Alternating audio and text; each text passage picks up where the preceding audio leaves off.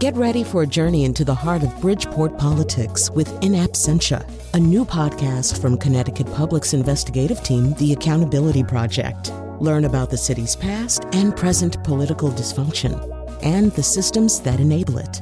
Tune in wherever you get your podcasts. Funding provided by Joe Zimmel and Valerie Friedman. This is a light. Huh, Pinocchio? Yeah. It sure is. Ah, you smoke like me grandmother. Come on. Take a big drag. Like this. Okay, Lappy.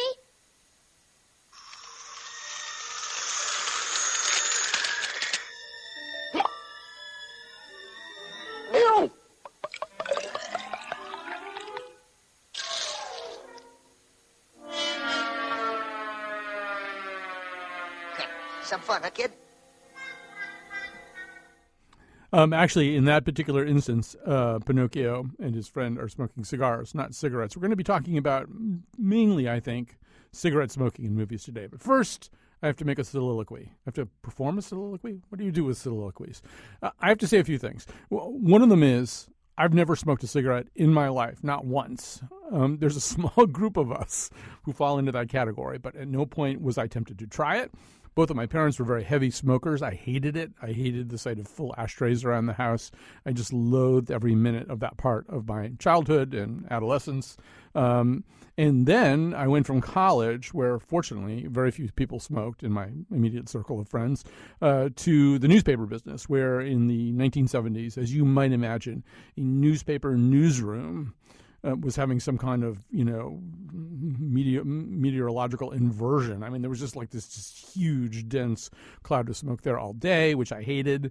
Uh, and you'd go out for lunch with your fellow reporters, and they'd smoke there, or went out for a beer, or they'd want to smoke. I just, you couldn't get away from it. And, and there, there, I lived through, while in the newspaper business, the period where ultimately even newspaper newsroom, newsrooms decided to get rid of smoking. And I can't tell you how many of my fellow reporters, you know, regarded that as torture and would complain directly to me about what was being done to them.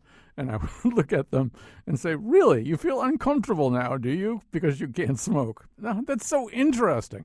Anyway, despite all of that, I'm really kind of fascinated by people smoking in movies and on television. And I mean, I, I look for it. I watch it. I find it a very interesting way of developing character and, and signaling um, emotional states and, and ways in which actors can kind of ply their craft using this extra little prop that they've got. That's such an incredibly in, uh, in, in, intimate prop that's very close to their faces. So we're going to talk about that today, um, and we're going to talk about it with some uh, great guests. Uh, obviously, I am not pro-smoking, but it does really interest me. I should also say uh, that there are instances where it gets to be too much. Matthew McConaughey in True Detective, after a while, you really can't stand to watch it anymore. Sarah Paulson as Marcia Clark in the O J thing. After a while, it's just like, find some other thing to do with yourself. But most of the time, I think it's really interesting, and I want to find out why I think it's very interesting. So joining us is David Edelstein, America's greatest living film critic, film critic for New York Magazine, C B S Sunday Morning, and, of course, Fresh Air. Uh, also joining us is Richard Klein, professor emeritus of French literature, what else, at Cornell, uh, and the author of Cigarettes Are Sublime, which celebrates its twenty-fifth anniversary as a book this year. Um, I'm going to start out with you, David. I mean, we're going to get, as we go along here, to the whole question of whether this should be a much more restricted on-screen activity. But but one of the occasions for having this conversation is the upcoming merger of Disney and Fox. Disney does not uh, permit smoking in its movies. Uh, there are a whole bunch of uh, Fox products in which uh, people do smoke. I, I don't know. What does smoking mean to you when you see it in, in movies that you like? Well, tobacco's image in some ways comes from the drug itself. Mm-hmm. Uh, if it works for you, I guess it really can be pretty wonderful. Um, it makes you simultaneously more alert and more relaxed and even-keeled.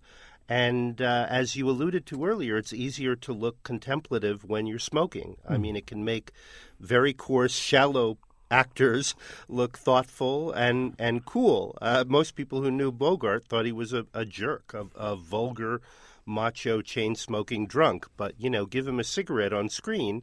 And uh, there were um, existentialists, you know. Mm-hmm. He looked like Jean-Paul Sartre, you know. um, and so cigarettes do have that effect. And, and I think it's a um, it can be a useful tool for a uh, for uh, an artist. And I would never want to restrict an artist's uh, vocabulary. And uh, so I'm all in favor for it if you give it an R rating. If automatically, when it appears on screen, kids cannot immediately be allowed to see it, mm. uh, as Disney has now has now said. Uh, if it is uh, specifically shown um, in a little bit in a little warning, and preferably if you also see some sign that it leads to um, it leads nowhere but to emphysema and lung cancer and heart disease, and and like any other poison. Uh, I wouldn't mind if there were a little uh, skull and crossbone that appeared in the corner of the screen whenever somebody did it. So I'm all for artistic freedom, but I'm also for showing the consequences of an extremely influential behavior that has for decades, if not a century, you know, killed so many people, or at least, you know, led them like the Pied Piper or the Pied Smoker to their deaths. So let me uh, just play around with that a little bit with you. Okay, let's say the classic scene in Bringing Up Baby where Katharine Hepburn suddenly picks up a cigarette in order to shift into this fake character, right? She suddenly, she's in this jail and she suddenly is, for the purposes of deceiving somebody else and to the um, uh, annoyance of Gregory Peck, no, Cary Grant, excuse me, uh, she's going to pretend that she's like this tough lady. Do you think, I mean, is that an R rating right there? I mean, she's it's got a kind of a comic purpose within the plot. Would well, you? Well, first of all, yeah. we're, c- cigarettes meant something very, very different right. back then. Uh, you know, we didn't we didn't have this. We we knew they were deadly, but well, we I wasn't alive. But the Surgeon General's report hadn't come out yet. As you said, you know, newsrooms were. It was a you know it was it meant something very, very different. Ronald Reagan was was selling them on T V in the sixties. Uh, the fifties and sixties. So um, you know, it's. I don't want to go back and erase. I don't want to. I don't want to do a George Lucas and squeegee out the uh, uh, computer C- CGI, squeegee out the the cigarettes. Nowadays, I would say that you know we might look for a different way for her to project sophistication. I would like to see cigarettes associated with stupidity and vulgarity and ill health, uh, frankly. And, you know, if she wanted to demonstrate that she was an idiot, um, that she was a really, you know, coarse, garish, vulgar person who, you know, was using all her disposable income on little cancer sticks, if you wanted to show that, that's fine. Give it an R rating. And, uh, you know, I would have liked to have, you know, there are there are cases where, where it's a historical picture. Uh, you know, there's the um, – Uh, there was the, the famous Ed, Edward R. Murrow film that George Clooney directed mm-hmm. in which everybody smoked. It would have been nice if there had been a little um, uh, – that was very much part of Murrow's persona. It would have been nice if there were a little scrawl at the end that said, uh, you know, he died of emphysema and, and lung cancer, and, and so did probably everyone else on screen. But it was very expressive. Mm-hmm. It was hugely expressive, you know, to see all those people smoking. Yeah, it's not just that movie though. It's it's it's Mad Men. It's uh, I mean these aren't movies, but Boardwalk Empire, The Hour. Uh, are, are I mean, do you really think that people? I don't know. You like movies where people saw each other. um, yeah, and they get ra- and they're rated R. Yeah. And uh, well, first of all, I don't really like them. No. I did come up with the term torture porn myself to suggest my ambivalence towards them. So uh, I don't, uh, you know, I like I said, if if you want to use them, and Mad Men is a, is kind of a special case. When you look at a historical era, I think that, you know, the idea of these people having bars in their offices and and smoking the way they do was hugely evocative. So it's not an easy, it's not an easy question. At the same time, I'm delighted. I've seen a lot of movies, P G thirteen movies, not by Disney, but by other studios that kids can see and are very influenced by, in which characters look cool when they smoke. And even the Billie Jean King movie, um, you know, and and historically it's true that Virginia Slims did bankroll that, uh, you know, the, the first professional women's tennis tour because they saw it as a way of promoting their brand. But I thought the movie presented it in a much more positive light than it deserved to be. I mean, any any tennis player who chain smokes Virginia Slims is not going to be much good on the court after a few years.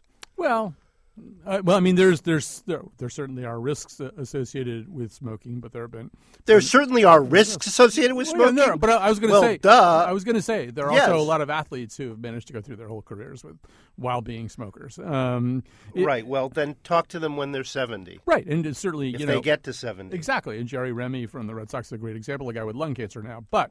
Um, I want to go back to movies, though. I, I'm. It seems I'm sort of surprised at how much of a flag you want to wave here, because obviously you're a very subtle appreciator of, of movies and of nuance. So I'm going to pick another thing we don't we tend not to agree about very much, and that's Wes Anderson movies. So people, sm- I knew this was coming. Well, people smoke you, a lot. You lo- you don't like his animated yeah. movies. They, they, people smoke a lot in Wes Anderson movies, and they smoke a lot on the set. Apparently, Angelica Houston has said that she likes to work on Wes Anderson movies because she usually has quit smoking, and then she goes on the set, and everybody's smoking, whether they're on camera or off, and so she. Yeah, can you know, it's smoking. Funny. I've met a lot of actors, and I've met a lot of directors. And a lot of them smoke. Yep. And maybe it's because many of them are borderline schizophrenic, and, and we know that smoking does help schizophrenics. Um, if you go to Silver Hill or the Institute of Living, you're going to find, you know, ninety-eight percent of the, the patients will go outside to smoke, um, which is not to say that, that all smokers are schizophrenics. But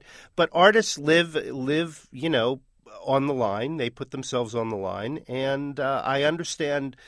Uh, you know, it is energizing and it is uh, mellowing at the same time. And I could understand how, uh, you know, I guess I'm like you, I, I feel very lucky.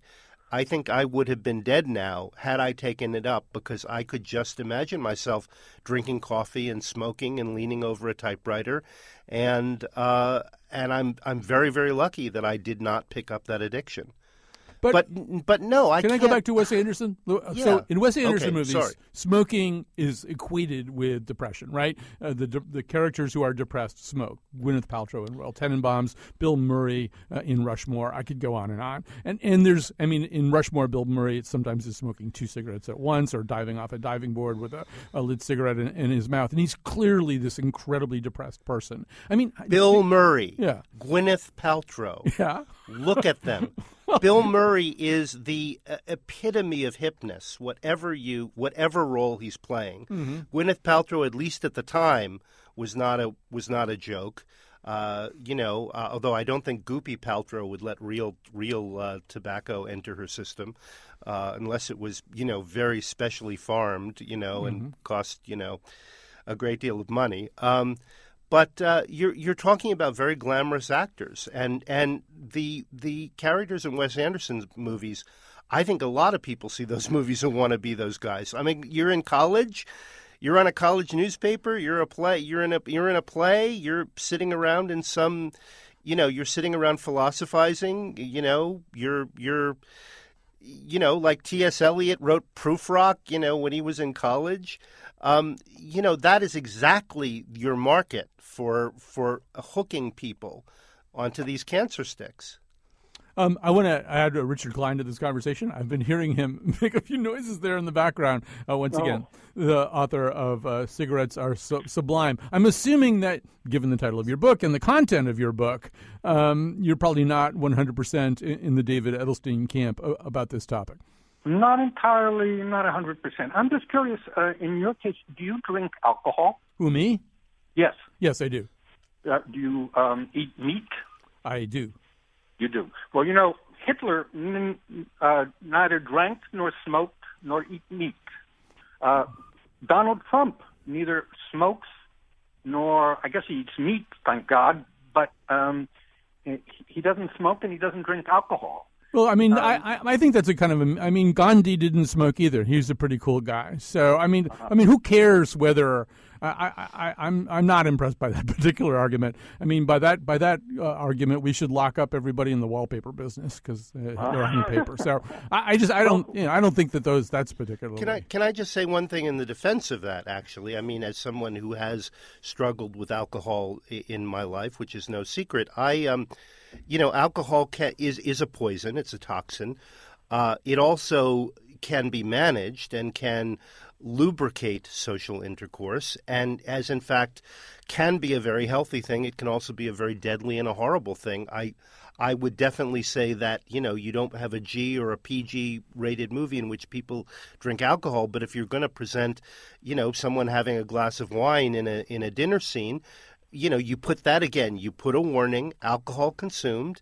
And and and you, you do it, but I realize it's a slippery slope. This is not an easy question. Dumbo. So I understand the I understand the point. Excuse me. I'm sorry. No, go ahead. I just wanted to say I wanted to ask the question: if we, you know, um, the decline in smoking has improved American health. Forty-five percent. There's been a, a decline in death rates from lung cancer of forty-five percent from nineteen ninety to two thousand fifteen. My question is: will anything be lost if we lose cigarettes? You don't seem to think so, David Edelstein. Let me just name some of the benefits of cigarettes, uh, which seem to have been neglected. In the first place, cigarettes are a great consolation for many people in times of loss. Cigarettes kill time. Since the nineteenth century. They've been used uh, as a way of killing boredom, um, waiting. That's why journalists uh, smoke so much. It calms hunger. That's why women smoke. It helps uh, keeping weight down. It's contradictory, as you said, David. It, it promotes concentration. That's why lots of writers smoke, but it also promotes relaxation. It's a great source of relief and release, particularly in times of stress. In times of stress and anxiety, uh, nicotine and cigarettes are a great tool. Uh, nicotine has the curious physiological power. On the one hand, when you're anxious, you take a puff of a cigarette and it immediately increases the anxiety. It raises your pulse and your blood pressure, but it focuses the anxiety on the source of it, which is the tobacco. But nicotine has this amazing power in a second time to reduce your pulse and your blood pressure, which produces a, an effect of uh, relaxation. That's why General Pershing wrote to the War Department, uh, send us tobacco. We need tobacco more than we need Uh, food, because tobacco is what you use when you're confronting situations of great stress. I feel like we're getting uh, a little off the rails. Uh, you know, Mister Klein, I feel like we're getting a little off the rails here. I mean, to me, the, to me, uh, look, I, first of all, I don't think you can really construct much of an argument for cigarettes having a net positive effect on much of anything. But, I mean, I wasn't really here or to, to host a debate about that. To me, it's just more, much more interesting, you know, what it means when when it's depicted in, in, in movies and television. How well, may I just yeah. try and say that? Because okay. I, I want to start with the benefits of cigarettes, but I'm not really so interested in the benefits. I'm really interested in the beauty of cigarettes. That's what's uh, being lost. The beauty of cigarettes ha- have, has been praised, you know, since the nineteenth century in poetry and in movies. Uh, people celebrate this little sacrifice that you perform, you know, uh, where you're you're manipulating fire, uh, manipulating fire in, at the end of your hand. Sartre says that when you smoke a cigarette before a beautiful landscape or when you see a beautiful spectacle, you're performing a kind of little sacrifice in which you're symbolically appropriating what you see. For many people, uh, the beauty, the, the, the particular beauty of cigarettes is a negative beauty. It, it tastes bad. As a matter of fact, your next guest, uh, who's written that amazing uh, article about vaping in the New Yorker, writes, "I like cigarettes because they were gross and terrible for me, a way of confronting everyday stresses in a manner that seems suitably destructive and illogical." And that's precisely the point. The sublime pleasure of cigarettes, the sublimity in this case, refers to the particular kind of aesthetic pleasure, which always has a negative moment, a, a, a, a kind of uh, intimation of mortality. Uh, Kant, for example, or Burke talks about walking in the Alps and suddenly seeing an abyss open up in front of you. If you don't fall into the abyss, the abyss, in a second moment, you have this feeling of pleasure, of intense, what Kant calls sublime pleasure. at the prospect of mortality. It's precisely because cigarettes taste bad, because they are bad, that they're good. Co- Colin, can I best. can yeah, I just yeah, interject yeah, here? Yeah, let's. I'd I, love I to hear just, an interjection. You know what? This is going to sound incredibly patronizing, and it's not. I love, I'm being so transported by what you're saying right now. I'm ready to light up a cigarette myself. It's beautiful. And you know what? If people, you know, drugs, if drugs weren't fantastic, you know, on some level, they wouldn't be popular. I know people, I've never done heroin, but I know people who say that, you know, you use it and you see the world the way you want it to be. Um, you know, uh, uh, many people have, Aldous Huxley has written some beautiful prose while, you know, mescaline was tickling through his cortex. I, I, I understand everything you're saying, and, and I'm not going to, and this isn't going to be a discussion about banning tobacco. In, in the case of movies, I'm less interested in, you know, I would like to see R ratings when it was simply when it was depicted in film, because it has a profound influence on just those sorts of people who don't savor a cigarette while gazing at the landscape. We're talking about, you know, twelve-year-olds. We're talking about adolescents who get cooked at a very early age because, you know, and this has been directly, there was a direct correlation, uh, you know, be- between, you know, seeing it in positively depicted on screen and picking up the habit. Uh, you want to kill yourself when you're when you're twenty years old or twenty-one years old. You want to, you know, uh, you know, maybe you think that the loss of a few years is worth it. A small price to pay for beauty. Small price price to pay for sublimity. Um, by all means, go ahead. Don't smoke it near me. But by all means, go ahead. But what I'm really concerned about is this positive depiction in film. Um, I'm going to uh, quickly, we're going to take a break here, uh, and we'll come back. We'll have more of this conversation. Uh, we're talking about what it means and how smoking is used symbolically in movies.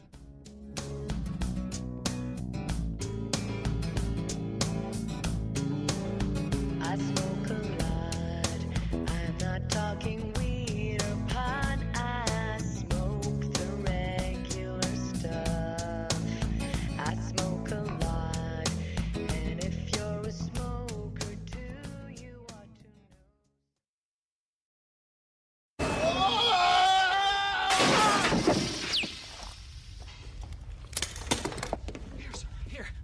You, sir. Are you all right, sir? Fine. How have you been? Fine, sir. Good. It's a good thing you were wearing that helmet. Yeah. What shall we do now, sir?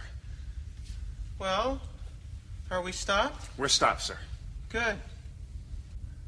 Well, why don't we take a five-minute break? Very good, sir. Smoke if you got 'em. All right, that's from Spaceballs. Um, so we're talking about something that has intrigued me for a very long time, uh, and it's what it means, how smoking is used uh, in movies to develop character. With me right now is David Edelstein, America's greatest living film critic uh, for both New York Magazine, uh, also Fresh Air here on W N P R, C B S Sunday Morning. So, David, I still feel like I'm I'm not having the conversation I want to have, but maybe that conversation is impossible. I mean, do you, as somebody who's watching a movie, let's let's set aside Aside the question of, let's stipulate, all right, people smoke, it should be R-rated. Um, when when you're watching a movie, I'll give you some examples. Um, Kirsten Dunst in Virgin Suicides. All my examples are going to be women for some reason right now, but uh, Kirsten Dunst in Virgin Suicides, Scarlett Johansson in Lost in Translation, Anne Hathaway in Rachel Getting Married. You know, these These are characterizations where I would argue that the person smoking is smoking for a specific reason that's meant to say something about the character. I mean, do you as a critic kind of are, are you intrigued by sure. that idea? Yeah, sure. It's shorthand. It's it suggests a kind of detachment from the world. It, mm-hmm. You are you are removing yourself from the world. And you are doing so in a way that is not, you're not dulling your faculties the way you do with alcohol or with, with marijuana in certain uh, films, but you are, supposedly you are, in, you are increasing your alertness. So, so it is a, it is a kind of artistic state that you are invoking. It may, it may be born of depression. Um, but depression on film, uh, you know, you know, when it's embodied by Bill Murray or Gwyneth Paltrow, is a very, very glamorous state. It's an enlightened state. I'm, I'm not, you know, if it weren't so seductive, um, I wouldn't be so upset by it. Um, it's enormously seductive. You can understand why generation after generation would see these things and would imitate them. Um, and, and maybe even convince themselves that they were feeling what those characters feel. Yes, of course. I know exactly what you're what you're saying. I could not agree more. Yeah, I, I just find it. I mean, for example, I, and I, I don't watch as much television as you watch uh, movies, but in the series The Killing, Mairead Enos, who, in addition to being a very interesting actor, is also a Mormon. I always wonder how, if you're a Mormon and you have to smoke as your character, how you deal with that. But she plays a, a police detective who is, among other th- struggling with a million inner demons, but one of them is that she's tried to quit smoking. She's constantly cracking and snapping uh, Nicorette-type gum, but uh, over the course of the series, she drifts back into smoking. And as you watch that happen, without, you know, it necessarily having to be spelled out in, in some heavy-handed way, you realize that this is meaningful and a bunch of other – there's just sure. ways in which she's sort of letting a whole bunch of carefully constructed good habits fall apart. Characters who are um, who are trying to reg- – who need help in terms of regulating their emotions. Um, it's fascinating from, you know, dramatically to create a character – I mean, in, in House – you know, the, the, the surgeon, the Sherlock Holmes surgeon is is fighting an addiction, a painkiller addiction. In Sherlock Holmes, in the Sherlock Holmes stories, he's a cocaine addict. Mm-hmm. Um, you know, it's it's always fascinating to watch characters struggle with, you know, especially very high-strung characters who are having trouble managing their lives, either, you know, for internal reasons or because circumstances are so horrific. That that's drama. That's that's internal drama. And that's fascinating to see. And it gives an actor, you know, wonderful stuff to play. Wonderful stuff to play. I mean, if a, char- a character divided against him or herself, th- there's nothing you would rather see than that. I mean, God knows, uh, uh, uh, you know, probably the ultimate Hamlet will be a smoker. You know, arguing, with, sitting there, to be or not to be, you know, uh, I'll smoke some more of this and I won't be. Um, you know, that that would be... That would be a very interesting Hamlet, and and I I might be open to it from from one perspective. Yeah, although you know, that's the thing that happens these days too. And once again, I, I couldn't have grown up as a more radical anti-smoker, and I still think it's disgusting and I hate it. But um, I've been in theaters recently where a character on stage smokes, and people in the audience act like they've been tear gassed. Uh, I mean, they're like, you know, forty, fifty, sixty feet away from this person. And, and suddenly there's just like coughing, you know, like somebody is smoking in my presence. And once again, I'm looking at it. I, I saw a Romeo and Juliet uh, where Lady Capulet smoked. It was, you know, it was amped up into a, a different time frame. Uh, and there were these people just, you know, in the audience, like they'd just been attacked. Uh, and I'm thinking, really can't be bothering you that much. Um, well, well, you know, secondhand smoke. Secondhand I smoke. Mean, it's, yeah, no, uh, I get it. It's, uh, yeah, but you know what? I see people feel the same way when they when they put that ridiculous smoke on stage. You know that right. uh, that you know is meant to sim- simulate fog. All of a sudden, the coughing begins even before it reaches the audience. So let's kind of split movies up for a second between um, post Surgeon General's report and pre Surgeon General report. So pre Surgeon General's report. I mean, that's an artificial demarcation, but we got to have something. So as we suggested earlier, this was just. I mean, it it wasn't any kind of character trait to smoke in a movie because pretty much, you know, I mean, just huge numbers of characters smoked in a movie. It didn't really seem to mean anything. But it also did. I mean, if you have, you know, five hundred people uh, who are all playing baseball, it's going to turn out that three or four of them are really good at it. Uh, and and I, I think it could be argued as you watch some of these movies, you probably even know this quote from Roger Ebert where he's talking about the movie Out of the Past, and he says, there were guns in Out of the Past, but the real hostility came when Robert Mitchum and Kirk Douglas smoked at each other. Uh, there were people like Belmondo and Davis, and you mentioned Bogart, who, who really were able to do something, right, with this habit that wasn't even that unusual. Usual, a habit at the time. Well, it's it's a it's a really good tool for actors. For one thing, even before the method, even before Stanislavski, you know, the idea was to find a way to be to be present, to be to be um, to be all there. And there's nothing better than it. Handling a prop is a way of putting everything in the present tense. Mm-hmm. When you smoke, you you're not faking smoking. You know, well, I guess you could be faking smoking, but that's a real thing you're doing. That gives you something to concentrate on in a scene. In some ways, it focuses. focuses your concentration in a way. It gives, it also gives you a rhythm. There's something wonderful about, you know, the rhythm of smoking, the rhythm of taking a puff, thinking, saying a line, taking another puff. It makes thinking active. You know, any device that an actor can use on screen to make to make thinking not a passive state, but an active state, you know, you seize on. And that's what these actors did. That's what they were specialists in. Right. It was symbolic. Del Mondo, all yeah. these people. It yeah. was really symbolic of thinking in particular. There's there's a political commercial that was done uh, during the Johnson-Goldwater race. Uh, I think it ran maybe once, if at all. It's like this really long commercial. It's four or five minutes long. Uh, and it's just a guy sitting there talking to the camera, a guy in a suit, white guy in a suit.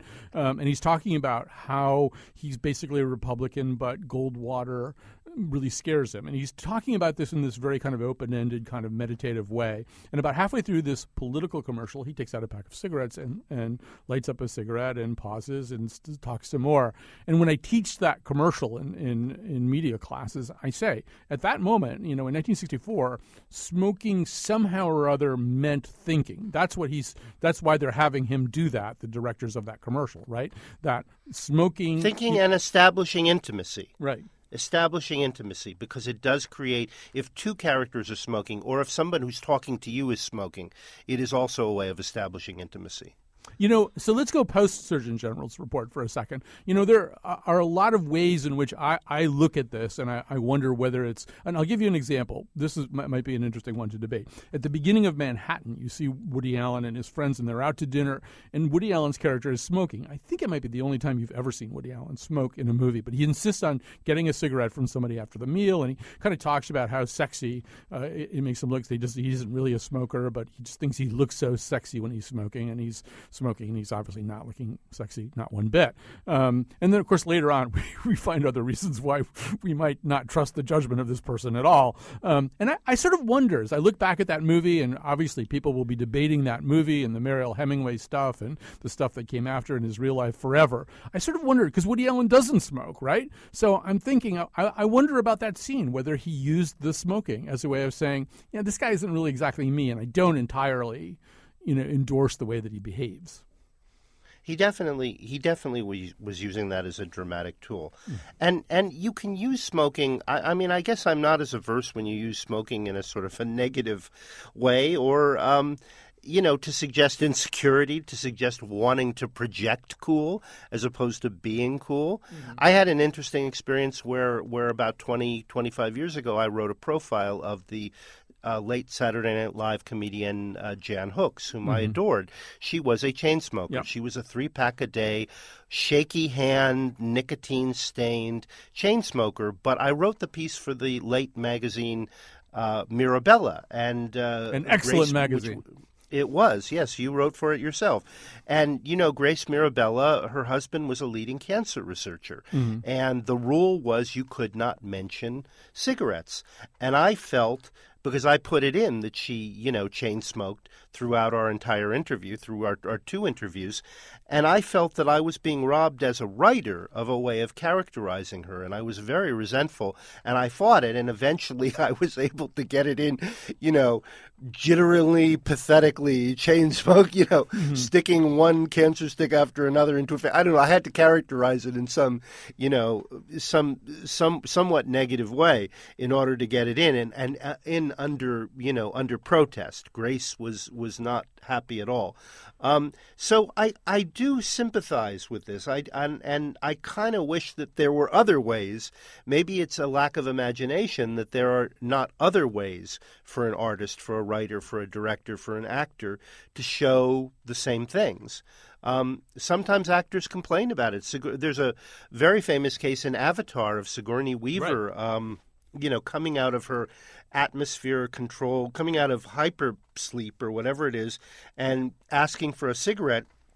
And she smokes for five minutes on screen. Mm-hmm. And she did not, she actually, the actress didn't want to do that. She tried to persuade uh, uh, James Cameron to let her character do something else. She even suggested an inhaler, which would be more appropriate if you're in a, you know, atmosphere-controlled base facility.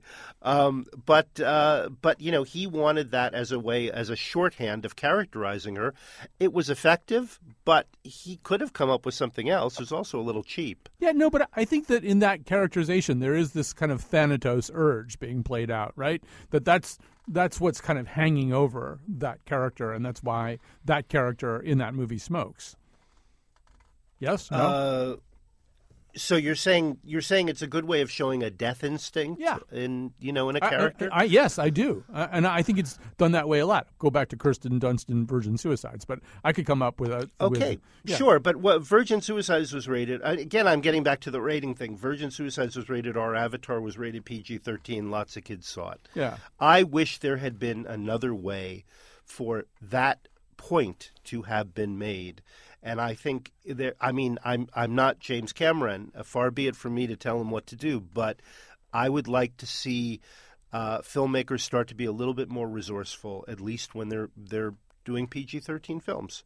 It's interesting too. Speaking of James Cameron, that you know, as the um, Terminator movies go on, I think it's in Terminator two, Linda Hamilton starts smoking, and and I think it's once again the suggestion there is that she's sort of at wit's end. She realizes now that she's probably just this kind of intermediary prop to get her son into position to do battle with our our, our cybernetic uh, enemies of the future and stuff like that. But I, you know, when you watch it, it's kind of interesting. She doesn't smoke in the first movie; she smokes in the second movie, and there's that. I think that. Implication again of Thanatos that you know that she's kind of embracing death for herself a- anyway.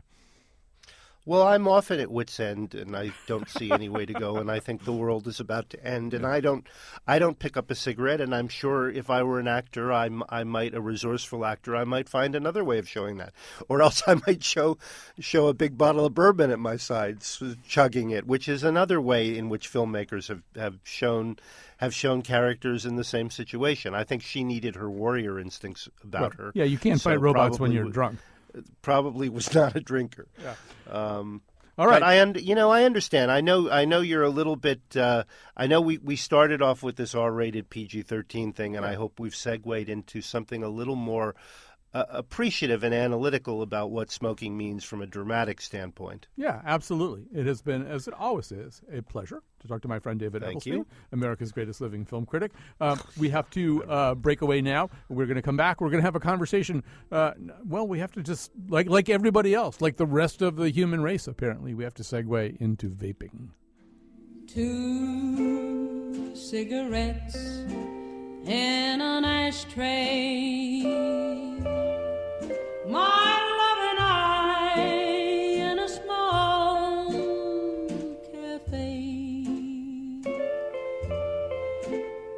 Then a stranger came along.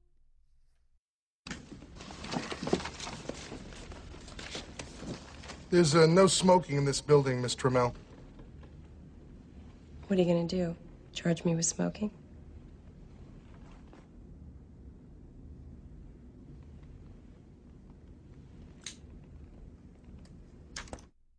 That's uh, Sharon Stone in Basic Instinct. That's another thing that smoking has typically been used to uh, signal in movies, particularly, once again, uh, I would argue with women characters, is danger, uh, right? Danger, uh, somebody who's going to be disruptive. Uh, I'm thinking also of Christina Ricci uh, in The Opposite of Sex. Uh, lots of instances of that. All right, we've come to the part of the show where typically Kyone Wolf is here to say thank you to people. She's not, so I will say the thank yous. Uh, this show was produced by Jonathan McPants. Uh, Betsy Kaplan is running the board where Kyone Wolf usually is. I'm looking around to see who else I have to thank. Uh, I can't really think of anybody off the top of my head, but part of Bill Curry was played by Liv Tyler. Can I just say that, although I really, as I've said a couple of times in this uh, course of this show, although I've never smoked even one cigarette in my life, I do enjoy watching certain actors use smoking as a as a character tool. In the case of Liv Tyler, I saw her spoke in so many different roles that when she played an elf in Lord of the Rings, it really bothered me because I kept thinking, you know, she probably wants to have a cigarette, but she's an elf. Uh, all right. Anyway, tomorrow we'll be doing the nose. We'll be down in New Haven to do that with uh, one of our New Haven panels. Uh, uh, we're certainly planning to talk about Donald Glover and the new video, This Is America, which has, uh, I think, um, I kind of almost introduced a, a new vocabulary into talking about a lot of issues that we've been struggling with for quite a long time. I don't know what else we're going to talk about. We'll figure that out. Joining us right now, we're so excited to have, uh, joining us via Skype, I believe, uh, Gia Tolentino, staff writer for The New Yorker. Her story, The Vapors, appears in the May fourteenth issue. She joins us by Skype. I should also say that in addition to never having smoked, I have never vaped. I will probably never do either one of those things. Um, although I was interested to watch two uh, consecutively or simultaneously filmed Dave Chappelle specials recently. Uh, Dave Chappelle is just an uh, unapologetic, unreconstructable smoker, but he vapes in one of them and he smokes in the other one. And I think they were recorded within months of one another. So uh, things are something's going on right now. So uh, Gia Tolentino, first of all, welcome to our show. Thanks for having me. So uh, let's start with the kind of um, pop culture symbolic part uh, uh, of this phenomenon. Vaping is so new. Uh, has it acquired some kind of, I don't know, understandable symbolic vocabulary? If we see somebody uh, vaping uh, in, in a cultural context, do we know what that means? Yeah, well, so vaping, as I wrote in this piece, like cigarettes, you know, they're traditionally, they like symbolize rebellion and cool and, you know, whatever. Vaping is funny. Like vaping, the word is funny. Mm. It looks ridiculous, um, especially like early vapes. Vape's been around for about a decade. The early ones, you know, they, they looked like kind of like big boxes that would just blow, that would create these huge obnoxious clouds of vapor. And people looked like these sort of steampunk looking, you know, it looks ridiculous. Our celebrity iconography for them is like always already funny. You know, like there are a couple of like iconic shots of like a kind of bloated looking Ben Affleck vaping in his car. It's like people, um, people looking like there's a lot of like Leonardo DiCaprio vaping right. uh, at award shows. Like recently there was a judge in New York who was vaping on the bench during a murder trial. Mm-hmm. Like, it's funny. And so it, and I have a lot of friends, adult friends who are, you know, smokers who have recently switched. I mean, people really are switching to this Juul in particular because, I mean, it's a, it's a good, satisfying product. It's working for switching where almost every, almost nothing has before. But for teens, it's a completely different, you know, teens being the part of the American population that is vaping without ever having smoked before, which is not what these companies necessarily want. It's really bad for their image, but for better or worse, like all these teens are vaping. And for them, it's like this performative, ironic, like kind of manic social media thing. Right. I want to talk a little bit about that, but just to back up for two seconds, um, you know, I was uh, I, you might not have been able to hear it, but I was talking to David Edelstein before, and he was talking about the Sigourney Weaver character in Avatar, and I found myself thinking, mm-hmm. no little kid is going to be watching yeah. Avatar and say, oh, I want to smoke like that old lady. Uh, I, I mean, I don't think that that would be necessarily an influence uh, for a young person, well, but yeah, go ahead. I, I don't know. I mean, I think that um, these, to me, the reason why kids have started vaping yeah. is because they have inherited the sort of kind of lingering cultural idea that it's cool to do something that's like smoking. You know, like it's it's cool to have something to do with your hands at a party. It's cool to have a reason to leave and do something outside with like one other person. It's cool to have a reason to approach somebody and like put your mouth on something. Like there's like there's it's cool to have this like oral fixation, this like stupid little tic. Um, they kind of have this like lingering kind of subconscious, I would guess, idea that smoking something like a smoking ritual is cool. However, they, I mean, the anti-tobacco campaign has been very successful with, I mean, I grew up knowing cigarettes were horrible for you. I still smoked a little bit. Um, these kids, I mean, nobody smokes cigarettes at high school parties anymore. Like it, in college, like smoking is way down, even among like, you know, heavy drinkers, like a lot of it is vaping now. So they, I think, kind of think it, something about it, you know, is some sort of cool, but cigarettes themselves as objects they see as like, you know, toxic and disgusting and for old people. Right. I've never had an argument with David Edelstein in my life, and we've had a lot of them, so I didn't even try this. But I do feel as though, well, for example, in, in the series The Leftovers, which was, uh, you know, in many ways a massive meditation on smoking, I think in the final episode or close to it, um, uh, the character played by Carrie Coon, uh, Nora, says something. I, I guess it's Amy Brenneman says, you know, to her, you know, smoking is really, really bad for you. And, and Nora says, I know. That's what makes it so incredibly cool. Uh, I don't think she says incredibly either, but um, and, and and I mean that's the problem, right? The more that you try to call attention to anything's toxic qualities, whether it's tobacco or vaping, uh, to the dangers of it, you are you can't because you can't ultimately prohibit it any more than prohibition worked with alcohol. Totally, and and teenagers, I mean, people. I mean, I still fall into this to a large degree. I mean, teenagers feel like they're immortal. They feel like they're going to live forever. They like things that um, challenge that. I mean, I definitely did. And I, you know, still do plenty of things that, you know, like, um, like people don't operate on, on logical principles when it comes to substances. Right. I am probably going to consume some bourbon at some point. Yeah, today. Exactly. Yeah. Like I had an extra glass of wine last night that, you know, like wasn't necessarily sensible for Wednesday, like, but you know. But I would argue that, uh, and I know less about this than you do, that vaping kind of hasn't found its place culturally, and not only just behaviorally in, in the stuff that you're talking about. And one of the things you, you do talk about, and I, I went and looked at them, are these teenagers who make these videos where they just sort of mess around with vaping and see how many huge clouds of steam or whatever it is that they, they can and possibly blow out and stuff like that. But I feel as though even within our understanding in the culture, I think vaping is too young for, for the culture to know what it means. Uh, well, yeah. yeah. Go ahead. Uh, yeah, it, it's barely appeared in movies. It it's appears, like I said, I mean, it's it's it's funny. Um, so when it appears, it will mostly be a joke. Like it will be a commentary on somebody being like a ridiculous character. The thing is, is that teenagers are minting this sort of iconography at a horizontal level for and by each other. Mm-hmm. Um, so it is, I think there is a pretty well-established paradigm for what vaping is, but it is um, because it's, it exists mostly on social media, which is kind of necessarily hyper-targeted. So adults don't know about it, and it doesn't breach their like sphere of attention at all. Right. I, I would call your attention to uh, the most recent season of, of, of True Detective where uh, after... Oh, yeah, just uh, Rachel McAdams vape or something. You know, well, yeah, we, we can't actually say the quote on the air, but sh- she's vaping. Colin Farrell is watching her do it, do that. They're in a car together, um, and she uh, she he asks her a couple of questions about it, and then he, he said, I could never get past the idea that I was filleting a robot. That's right. Not exactly how he puts it, but that's what he means. And right, bu- right. But by the end of the series, they're all smoking cigarettes because they think they're going to die. Uh, Right. Um, and and I, I watched that progression, and I thought there's some kind of iconography there, right? That, you know, vaping is the thing you're doing when you're trying to do something that's dangerous, but do it safely uh, yeah. and maybe deluding yourself.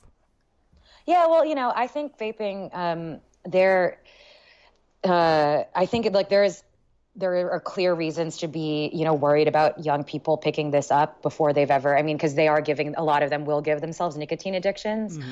but it's, it is not like it is very, because nicotine has been associated with cigarettes, uh, like so inextricably and for so long. I mean, a lot, it's, I think it's something like forty percent of smokers think that nicotine causes cancer. You know, it does not at all. Mm. Like nicotine is not a carcinogenic substance. So, you know, it's, people are deluding themselves that it, that it's harmless, but it is a lot less harmful than smoking, like meaningfully so. And there are like significant health benefits to switching from off cigarettes at any age. Um, it's like never too late to quit, which is what people always say. Um, so, you know, pe- it, it's not harmless, but um, well, yeah. In, in your yeah. piece, you point out to you point to a study by a Georgetown oncology professor, which concluded that six point six million lives would be saved if we switched ten percent of American smokers to e-cigarettes every year for the next ten years. That's yeah. There's something about smoking. I mean, also like people, it's it's really just um, you know, wealthy and well-educated people have are barely smoke now. Mm. You know, but but people like. It's in a lot of ways, smoking has just gotten more segregated. You know, like there are communities in which a lot of, like I think in some communities, people sort of forget that smoking is still incredibly prevalent, you know, and the death toll, like, yeah, that, I think maybe the same doctor, you know, it's like one hundred thirty thousand people die or or whatever he said, like thirteen hundred people die every day or something. It was like three mm. jumbo jets crashing every single day mm. with zero survivors, and that's the death toll from smoking. All right, Gia Tolentino, we have to stop it here. It's fascinating stuff. Uh, staff writer for The New Yorker. Her story, The Vapors, appears in the May fourteenth issue. She is joining us, or has joined us, via Skype. This was an interesting show. There were times at which it wasn't the show that I was imagining I was going to do, but um, it was an interesting show. I would like to conclude by saying, don't smoke. If you're smoking now, stop smoking. It's bad for you. Um, please don't conclude from anything that was said on this show that there's any other way to think about smoking.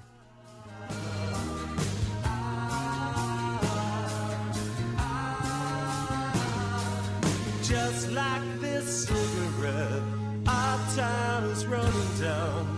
Only one hour till you're leaving this town. Smoked one last cigarette, sat in bed for a while.